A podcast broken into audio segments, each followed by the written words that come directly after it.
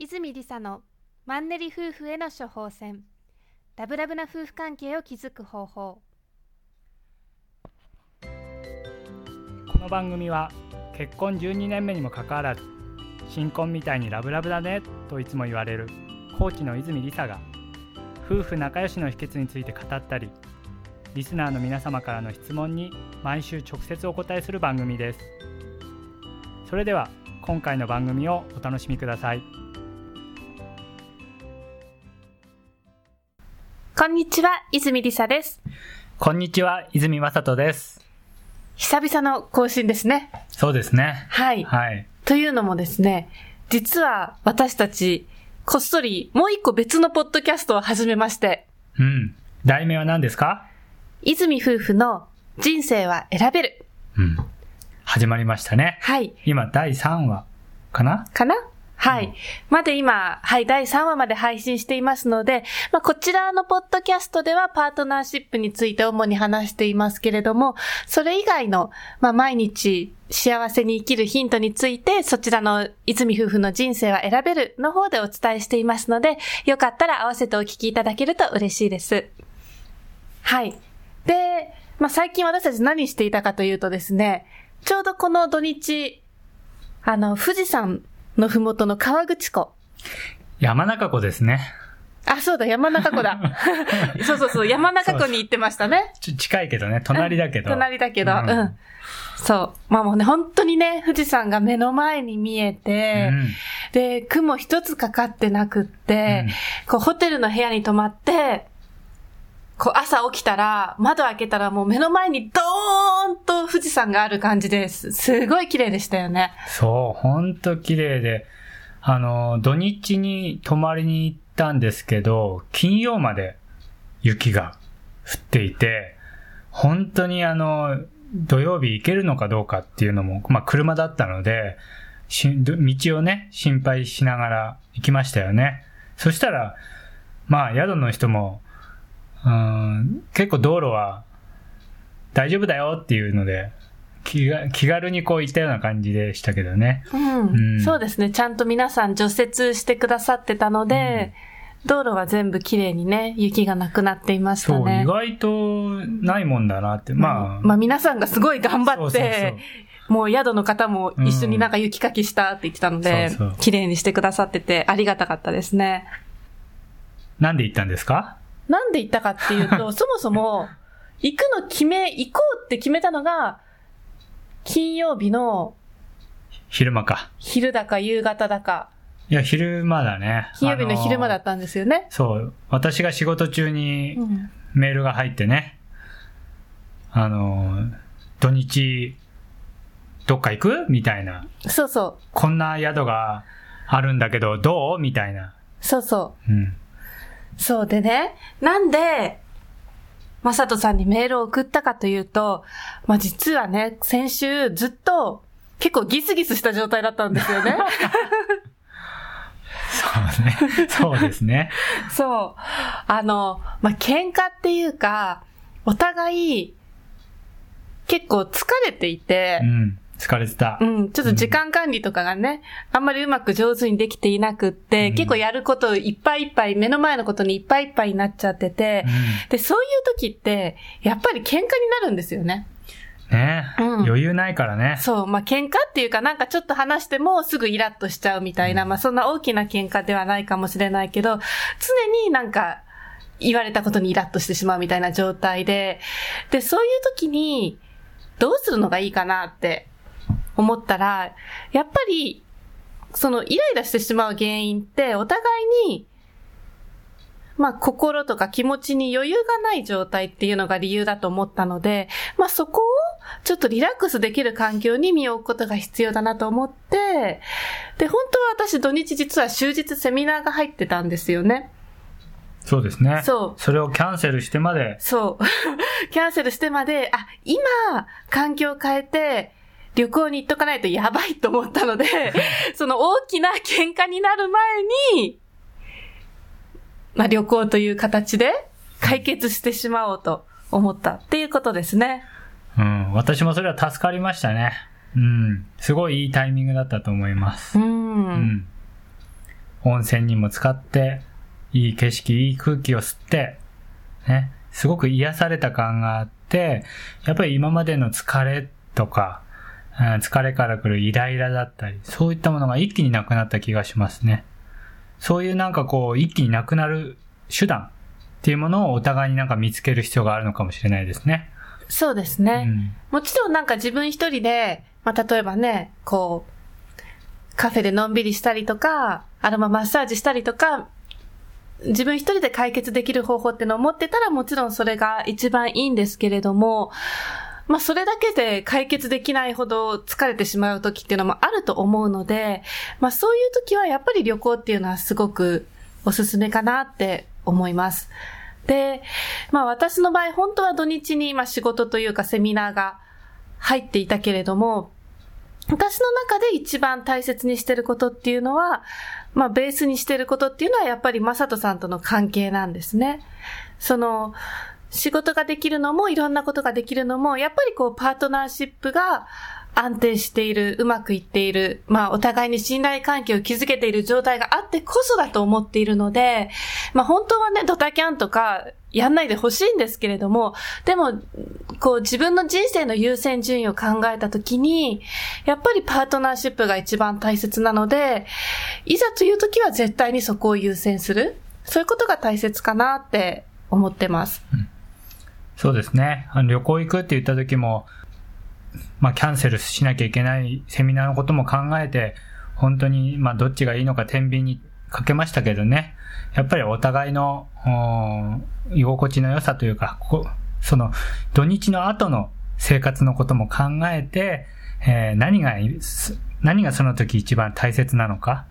うん。そういったものが考えられた土日だったんじゃないかなと、金曜日だったんじゃないかなっていうのもありますね。そうですね。うんまあね、そんなこと言いながらね、普段はね、こう二人でいるときにね、こう仕事のメールとか来たらそっちのけでね、メール答えたりするんですけれども、まあでも、その、本質として、本当に、普段のちっちゃいことはそうでも、本当に自分が人生で優先したいことは何なのかっていう人生の優先順位っていうのをつけて、それに沿って行動とか選択をしていくっていうことはすごい大切かなって思います。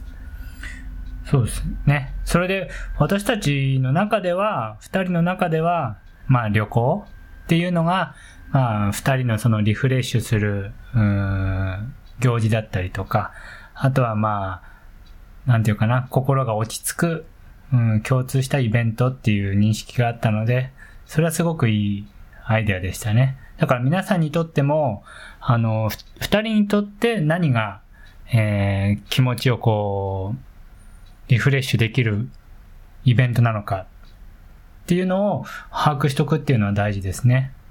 自分一人だけ、あの、心がリフレッシュされても、相手がリフレッシュされなかったら、また戻っちゃいますからね、イライラにね。うん。まあ、今回私が、まさとさんに声掛けをするときに、まあ、旅行に行かないっていう言い方はしなかったんですよね。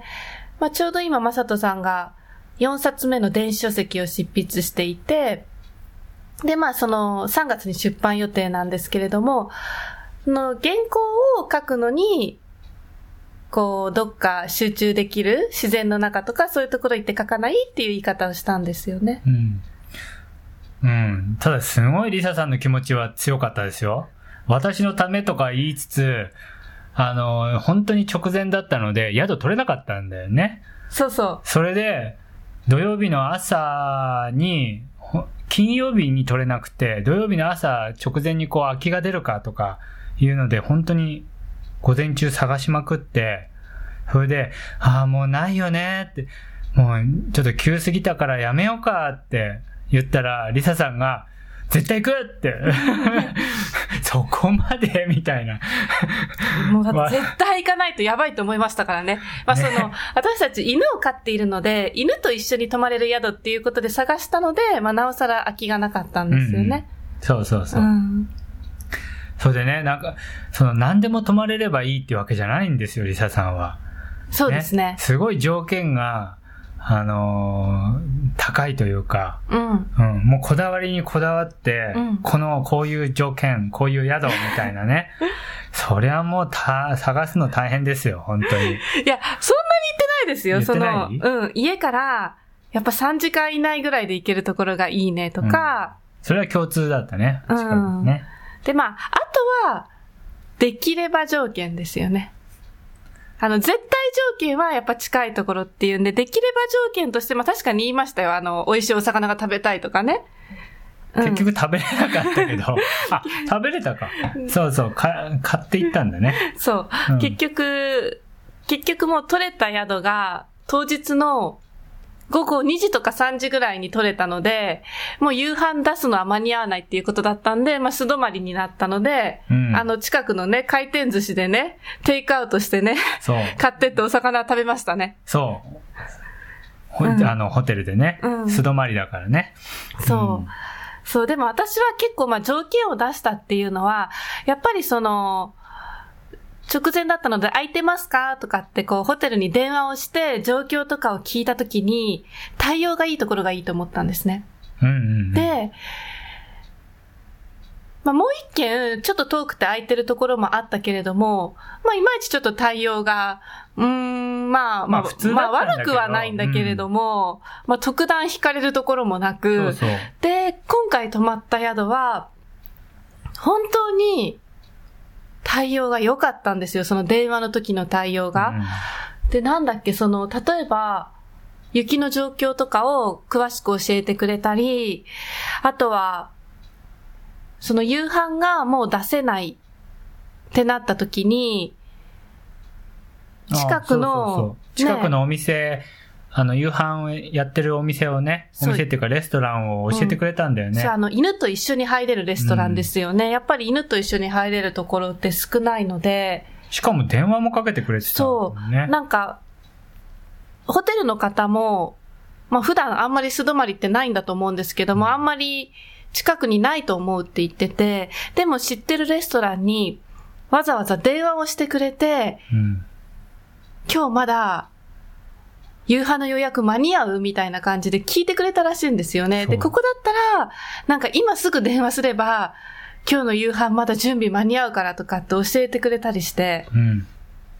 本当で、実際行ってみてもね、あのーこう車が入ってきたのを見かけて、すぐ飛び出してきてくれてね。そう、あの、地下の駐車場があったのを私たち知らなくて、うん。で、えーホテルの目の前に止めたら、地下の駐車場ありますよ、どうぞっていうので、わざわざ、あの、その時、夕飯の時間だったんだね。そうですで、ね。夕食堂、食堂というか、まあ、レストランの方から私たちが来たのを見れ、見見て、うんで、すぐこっちに、あそうそう、そのレストランて、の、まあその休止というか、レストランのスタッフをやってた方がうん。見つけて出てきてくれたっていうのがすごいなと思ったんですよね。そのフロントの方とか、そういうのではなくて、まあ、皆さん何でもやるのかもしれないんですけれどそうそうたね。ただその自分の役割以外の仕事はやらないっていう人が一人もいなくって、うん。みんなこうお客さん困ってるかなとかと思ったら、声掛けしてくれるスタッフうん。ばっかりだったので、本当すごい快適に過ごすことができて、そう、本当にまた行こうって感じになるよね。あうん、そこはよかったですよね。うんあの、ホテル、リンカさんってね。ホテルリンカさんね。うん。まあ、犬連れの方はよかったらご検討いただければと思います。うん。はい。でね、次の日には本当にあの、晴れ晴れとした素晴らしい富士山が見れて、そうそう。で、一緒にね、あの、家族写真そうね、4人でね。4人っていうか、まあ、2人と2匹なんですけれども、うんこう撮ってくれたりね、すごい、うん、なんかフレンドリーで居心地よかったですよね。うん。で、しかも、富士山のてっぺんが、こう、曇り、曇らずに、雲がかからずに、えー見れるってなかなかうん。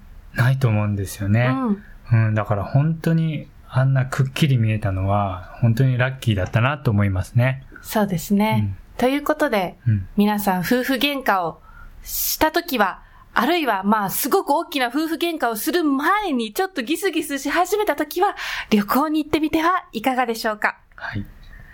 それではまた次回お会いしましょう。ありがとうございました。ありがとうございました。泉理沙のマンネリ夫婦への処方箋ラブラブな夫婦関係を築く方法では質問を随時募集しております泉理沙オフィシャルサイトのお問い合わせフォームからお送りください。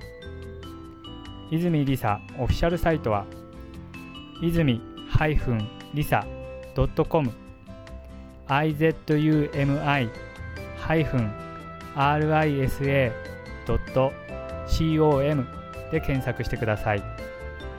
また泉りさオフィシャルサイトでは無料メルマガやブログを配信しております。ぜひ遊びに来てください。よろしくお願いいたしますそれでは次回もお楽しみにお待ちください。